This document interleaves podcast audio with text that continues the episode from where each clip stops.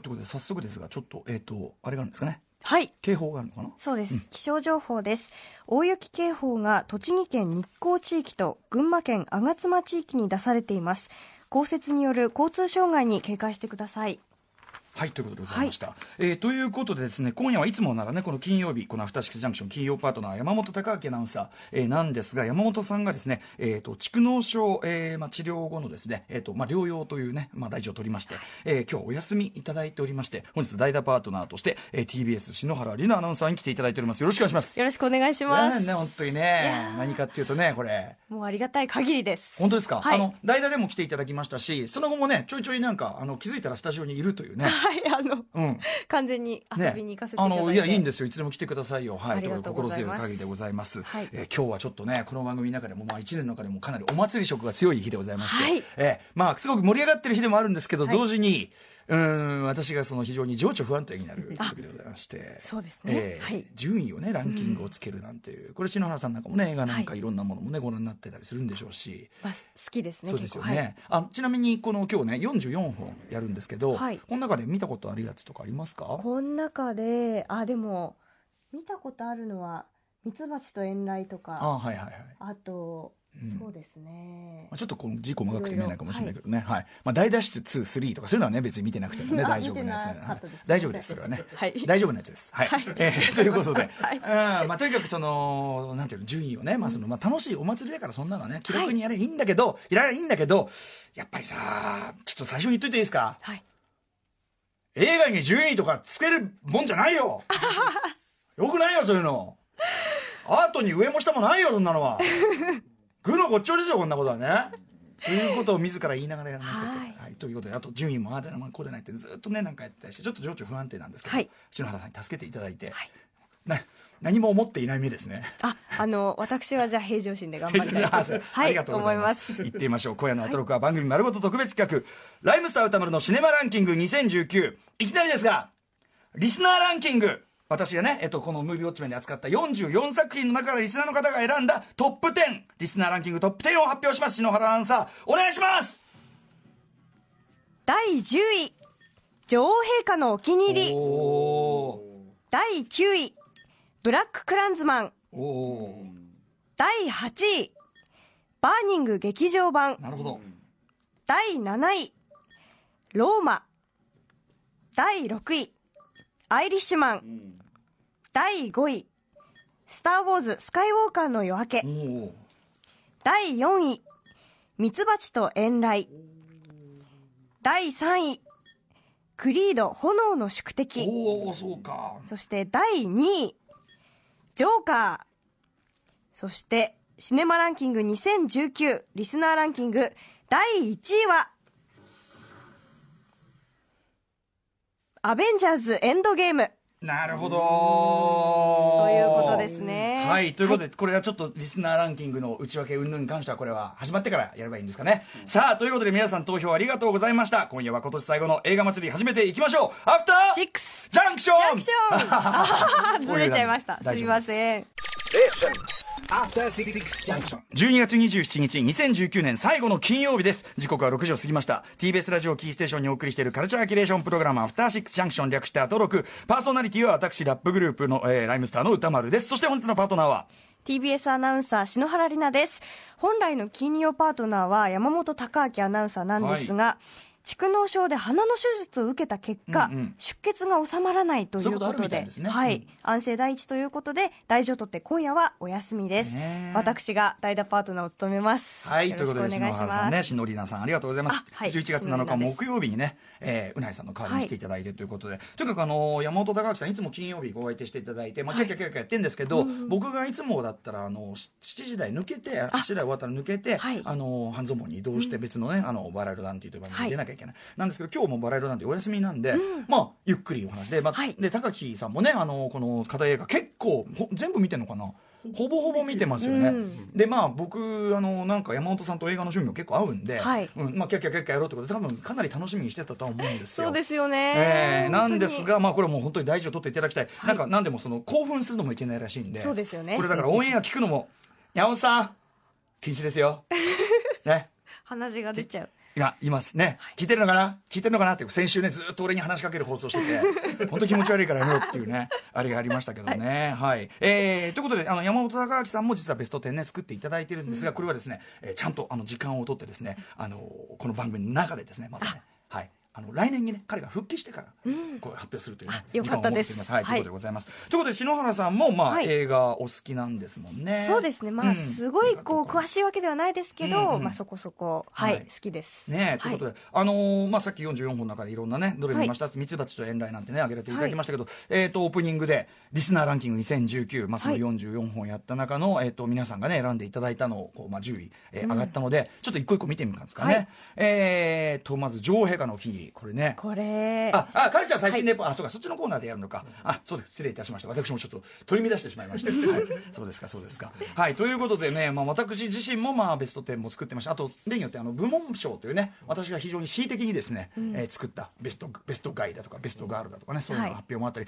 で、その前にね、このスター・ウォーズ表というね、はいうん、これ、篠原さんはちなみにスター・ウォーズというのはえっと1から6は見ていない状態ですね、ええええ見ていない状態での？見ていない状態で7と9だけ見たという、おお、8を飛ばしてるのあの79。うんうん。ちょっと非常によくわからない状態になってまして、うんうんこれから1から6を見ようとその状態で9見てどうどうなの？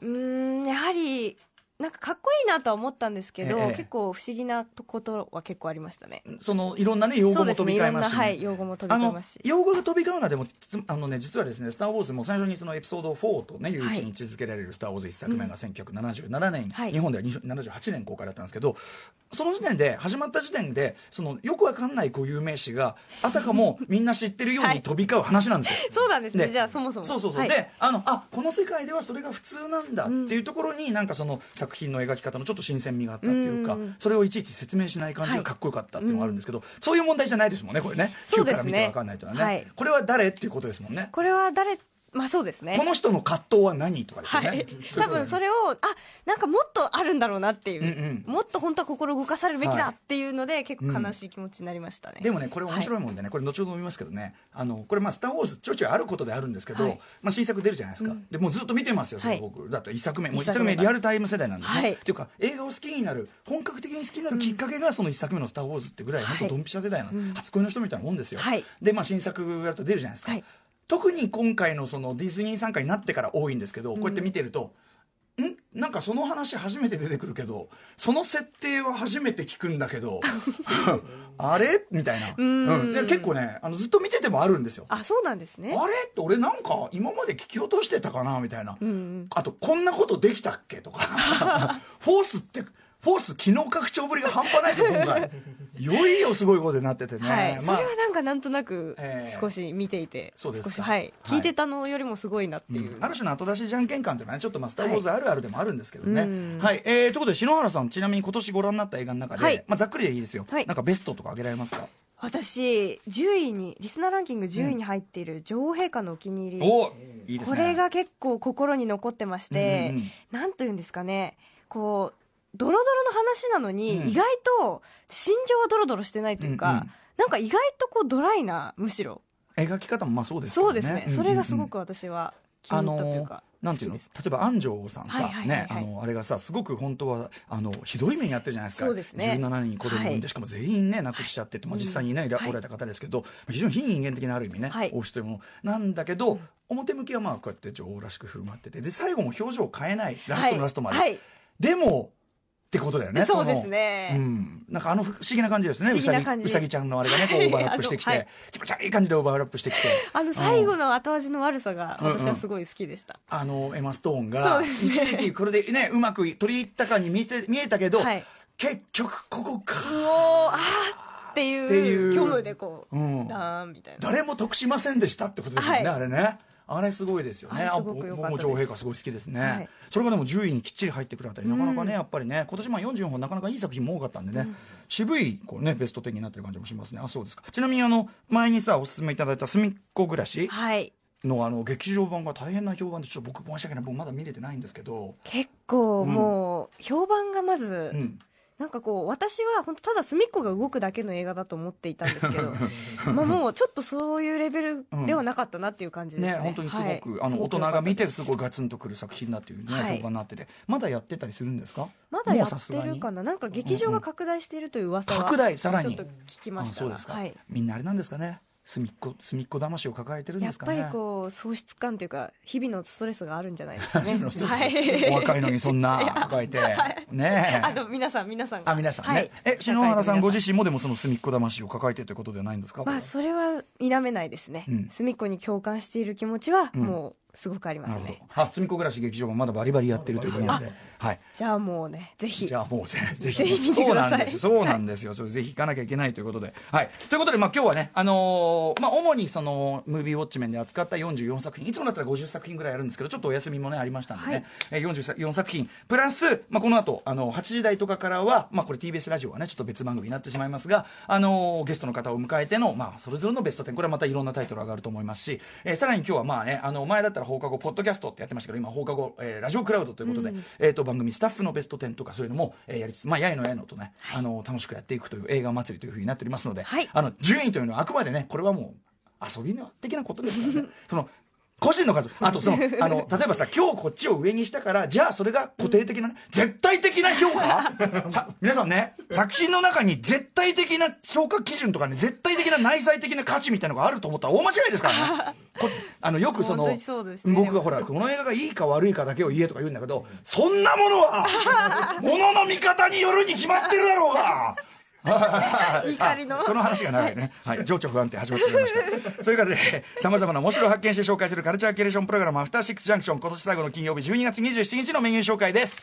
今夜のアトロクは番組丸ごと特別企画。題してライムスター歌丸のシネマランキング2019おーやりましたありがとうございます。ありがとうございます。さサマーウォーズ？まあもうやめたんだ。さすがにサマー、サマ、大体この時に使う音楽がサマーウォーズである件をね、突っ込んでましたけど、今年変わりました。え、今年の週刊映画辞表、ムービーウォッチメンで扱った全44本の映画の中から、私のランキングトップ10を発表する、ウィーケンドシャッフル時代からの年末恒例企画でございます。今年も番組リスナーのこめかみさんが、えーボランティアで作ってくれた作品のプレート、年々また豪華になりますよね。今回もちゃんとね、番組の、あの、その映画の、あの、ロゴとか写真とかもね、ちゃんとあれしたね、あれでしかもこうパチンパチンとはじ端替えができるこめかみさん、本当もありがとうございます。えー、プレートを貼りつつ、あと、覆面さんが、こちら、このね、あの工こ場を達筆な筆で毎回書いていただいてるんですよ。本当に覆面さんもありがとうございます。はい MV 八面の工場の書をスタジオに飾ってお送りしております。そんな感じで、はい。まずこの後すぐ冒頭で発表したリスナー部門をおさらい。ランクインした作品に寄せられた投票コメントを紹介します。その後6時半からは歌丸さんが最新映画を評論するムービーウォッチメン。今夜扱うのはスターウォーズシリーズの完結編。スターウォーズスカイウォーカーの夜明け。そして C 台は私歌丸のランキングトップ10を大発表いたします。えー、さらに、えーピンポイントで映画を称える部門賞。これゴールデンタマデミー賞。これあのシネマハスラー映画表始める前の年からね、ウィークエンドシャッフル始めた初年度からね、やってるんですよね。えーゴールデンタマデミー賞。私が非常に恣意的な基準でね、えー 恣意的な基準でベスト10に入りきれなかった作品の話もしたいみたいなので、えー部門別でいろんなお話をしていきます。さらに8時台ではスペシャルゲストのシネマランキングを伺います。ランキングを発表してくれるのは、アトロックフューチャーパストでもお世話になっております。スタイリスト、伊賀大介さん。よっかっこいい、えーそして研究者批評家のサイボーこと北村沙耶さん。いらっしゃいませ。そして負傷した山本アナウンサーに代わり、えーリサーバーとして控えていた人気覆面プロガーの、えー三角締めさんでございますね。バキ特集でもお世話になりました、えー今夜の東京 MX バラエルダンディはお休みなので、えー夜9時まで私、えーご一緒してお送りしてます。なんですが、えー今夜8時からの TBS ラジオは特別番組関取花のどすこい散歩ラジオを放送する、これはね関取花さん番組もねあのライブしに来ていただきましたよ。ただ関取さんがどすこいどすこいと来たらこれは道を開けざるを得ないということで、えー、シネマランキング8時台を聞けるのはネット局かラジコプレミアムでお聞きの方のみなのでご注意くださいまああのー後からでもね聞きますからぜひ関取さんの番組聞いてからでもいいですし、はいまあこっちの耳で関取さんこっちの耳でね両方で。細胞さんみたいなね、これでも結構ですからね。はい、ということです。放送後にはこちらも恒例放課後クラウドをやります。放送作家高橋洋二さん、こちらも毎年お世話になっております。えーアトロッククールのシマランキングを伺っていきます。さて、この番組では皆さんからのメッセージをいつでもお待ちしています。歌丸アットマーク tbs.co.jp までお送りください。それでは、アフターシックスジャンクション、行ってみよう Station. After Six Junction. はい、ということでね、えー時刻は6時20分でございます。えー TBS ラジオキーステーションにお送りしているカルチャーキュレーションプログラム、アフターシックスジャンクション。いつもはカルチャー最新レポートの時間ですが、今夜のアトロクは特別企画、シネマランキング2019をお送りしているため、お休みです。はい。ということで、この時間は番組冒頭で紹介したリスナー部門、えーまあ、10作品ね、ベスト10を発表いたしました。えーで、えっ、と、ちょっと時間も限られているのでですね、この場では、えっ、と、上位5位に寄せられたコメントをご紹介します。で、他に紹介しきれなかったね、コメントは、あの、今日放課後クラウドたっぷりやりますので、その中で、あの、そういうタイトルが出てくるたびにとかね、いろいろご紹介させていただきますので、ご了承ください。で、え今回の投票総数ですが、674票うん、ドスンと来てますね。まあ、どんどん伸びてますかね、数字ね。やっぱ毎年やってますからね。皆さん投票ありがとうございます。うございますさあ、ということで、えっ、とね、一応順位を振り返っていくと、第10位が、えー女王陛下のお気に入り。はいね、しの、えー、しのりなさんもね、お気に入りの、はい僕も大好きです。えー第9位、ブラッククランズマン。第8位、バーニング劇場版出ました、イチャンドン。えーそして第7位、ローマ。ね、はいえーそして、えー第6位、アイリッシュマンというのが、えーこんな感じになっております。はいということで、第5位、スター・ウォーズ・スカイウォーカーの夜明け、えーに関して寄せられたコメント、じゃあ、しのりなさんからお願いします。はい。のりこさんですね。エピソード8の後、もう、スター・ウォーズは見なくていい。そんなやさぐれた気持ちを思いっきり癒し甘やかしてくれた J.J. エイブラムス監督は私の人生を救ってくれたと言っても過言ではないスター・ウォーズへの気持ちは成仏したありがとう J.J. それにつきます非常にはっきりした構図を持つ、非常にはっきりした構図を持つ感想でね、ありがとうございます。まあそういう人ももちろんいますよね。だから多分そういう留飲を下げるっていう目的で、こういう作りにね、してるっていうのはありますけどね、きっとね。はい。まあだから、それぞれによってスター・ウォーズってね、まあ後ほど見ますけど、スタンスとかね、あれによってだいぶ、世代とかによってもだいぶ変わりますからね。はい。でも非常に、あの、素直でよろしいっていう感じはね、はいあれでございました。はい。続きまして、えー第4位、ミツバチと遠来に寄せられた、えー、と、リスナーのメールをご紹介しますね。はい4位は結構高いですよね。これね、日本映画では最多、最あの一番最高位ですね。えっ、とね、ラジオネーム高成さん。奇跡的な傑作。見終わった瞬間傑作と対峙できた感動で心が震えました。他の作品では味わえない唯一無二の映画体験といったところでございます。これご覧になったんですよね篠原さん。見ました、うん、これすごく良かったですね、はい。なんかこう音楽の感じとうん映画のその映像的なところっていうのがすごくこう、うん。表表現が良かったなと思いました、ええええ。はい。あのえちなみにこうそういうピアノなんてもやられたりしてたんですか？いやもう全然やったことないんですけど、なんかその感覚的なそういううん。弾く人だけにしかわからなんい世界みたいなのはがすごく良かったな。天才たちにしか見えない世界みたいのをちょっとタッチさせてくれる感じっていうかね、そこがね、しかもあの純音楽表現だけでそれをやってみせるっていうかあれがすごいですね、はい。あの楽曲もすごいこう凝って作ってて、ベストサントラ賞ぐらいでもいいかもしれないですけどね、日本映画でこの多分同じ題材を扱うのに多分最もその誠実な手順を踏んで作られた作品、石川圭さんというね、えーこれやっぱさすがでございましたねはいえー、っと続いてじゃあいきますか？ボンボンいきますか？時間的にえー、っと第3位クリード、炎の宿敵にいただいたメールをご紹介しましょう。一つね。皆さん他にもいっぱいいただいてるんですよ。ありがとうございますね。えー、としきさん。今年は、年明けにこの映画を見たからこそ1年間頑張ってこれたと思います。結構初めの方でしたからね。えー自分の中で大きな決断をし、環境が目まぐるしく変わり大変なこともたくさんありました。そんなくじけそうな時は、父となり、チャンピオンとなり、状況が変わる中で苦しみながらも奮闘するアドニスや、過去の呪縛から前へ進むために戦うドラゴン親子の姿を思い出して勇気をもらうことができました。最後の決着のつけ方もシリーズ最高と言ってもいいのではないでしょうか。自分の人生において大切な一本になったので今年のベストはクリード炎の宿敵ですということでございます。いやーいいですねやっぱね。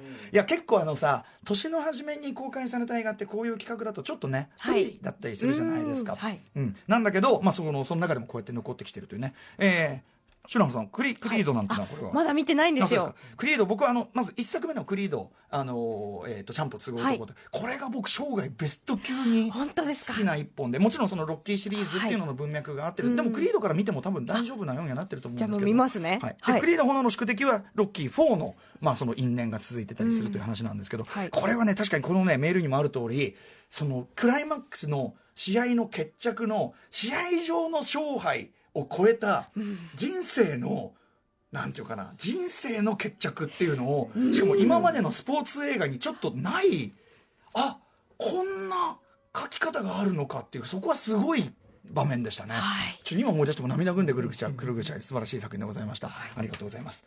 さあ、えー続きましてじゃあね、えー第、えっと、2位、はい。ジョーカー。これ大ヒットしましたね、はい。ラジオネームそうさんダントツでジョーカーです、うん。現実の社会虚構の産物を全てを痛烈に風刺しながらその全てをコメディに昇華するという次元の違う作品を見せつけられました。無関心や搾取を続けた時に大いなる報復を受ける。そんな弱者の力を肯定する生命力にあふれた名作だと思います。なるほど。はい、ということで、まあ、あの普通にこれもめちゃめちゃ大ヒットしてね。そうですね。まあ、あの非常に多面的な読み方ができる作品で、はい。あのもちろんこういう読みもできるし、うん。でもそれを根本からひっくり返しかねない仕掛けも中に入ってたりとか、あなかなかする話、まあ、そういう、ん。なんていうか何度見ても違う見方ができたりとかそういう深みもある作品。ご覧になりましたか、あの一回見たんですけど、うん。もう一度見たいなとうんうん。思ってしまいましたね、はい。終わった瞬間に。さ遡って、ねはい。じゃああそこはとかなりますよね。そうなんですよね。うん。はい。ねあのこの番組の我が軍のアーサー・フレックことね。ね ジョーカーを何にするのかというあたりもね、非常に興味深い気になりますね。ございます。さあそして栄えあるシネマランキング2019リスナーランキング第1位に輝いた「アベンジャーズエンドゲーム」じゃあ2つご紹介しましょうえーとダイダロマックさん。今年1位にアベンジャーズを選ぶのってちょっとバカっぽいんですけど、いやいやいや、映画を見終わってあんなに感情がぐちゃぐちゃになったのは初めてでした。この映画単体の評価ではなく、今までの MCU ひっくるめての評価になってしまいますが、それでも今年見た映画の中では一番感情を揺さぶられた映画でした。こんな映画はしばらく作られないんじゃないでしょうか。リアルタイムで MCU というお祭りに参加できて本当に楽しかったです。まあ本当にそうね、あの、し心に染みてる方多いんじゃないですかね。バードストライクさん、アベンジャーズエンドゲーム、エンドゲーム1票です。私は大学生で今年の3月から就職活動をしていたのですが、なかなかうまくいかず、かなり苦しい状態でした。えーそこで気分転換にゴールデンウィーク中は就職活動を一旦ストップして、今まで見たことのないアベンジャーズシリーズ、まあ MCU ってことなのかな、えー、全て見てからエンドゲームに臨みました。エンドゲームを見てる間の3時間は就職活動という現実を完全に忘れることができて本当に幸せでした。辛い現実を見せる映画ももちろん重要ですが本当に心が弱っている時に実生活とはかけ離れたファンタジーに救われることもあるのだなと思いました。確かに映画の一つのね大きな力ですよね。それからは就職活就職活動の傍らメンタルに限界が来たら映画館に逃げ込んでえエンドゲームを見て回復。そしてまた面接への繰り返しでなんとか内定を得ることができました、ありがとうアベンジャーズ。あよかったですね。内定ね、おめでとうございます。おめでとうございます。というね。こういうのありますよね。ん。僕にとってのだから例えば「スター・ウォーズ・ジェダイ」の復習まあ当時今期間ですけど復習で、まあ、中2かの時にもね、ずっともう面白いことなんか何もないから 涼しいし 涼しいし。映画館にずっとこもって何度もね当時は何ずっと入れましたから、見て、はい。その度にもうな涙すると「スター・ウォーズ」だけにではなくその予告のビルマの盾ごとの「水島!」これにも涙する、ね、こういうこういうのがやっぱり映画のね醍醐味っていうね救ってくれた、俺を救ってくれた奇跡のあの一本っていうのありますからね。そうですね。そしてやっぱりエンドゲームというまあなんというかお祭り映画のもううん。まさに。究極と言いましょうかね、全部のっけでね。そうですね、うん、しかもこ感動しねねしかも交通整理がすごくね、ちゃんとできてるっていうかね、なかなか奇跡の一本だったかなというふうに思いますまあ非常にリスナーランキング1位というふさわしいんじゃないでしょうかね、はいということで、えーご投票いただいた方皆さん本当にありがとうございましたこの後は「スター・ウォーズスカイウォーカーの夜明け評論」ですやだよー After Six Junction.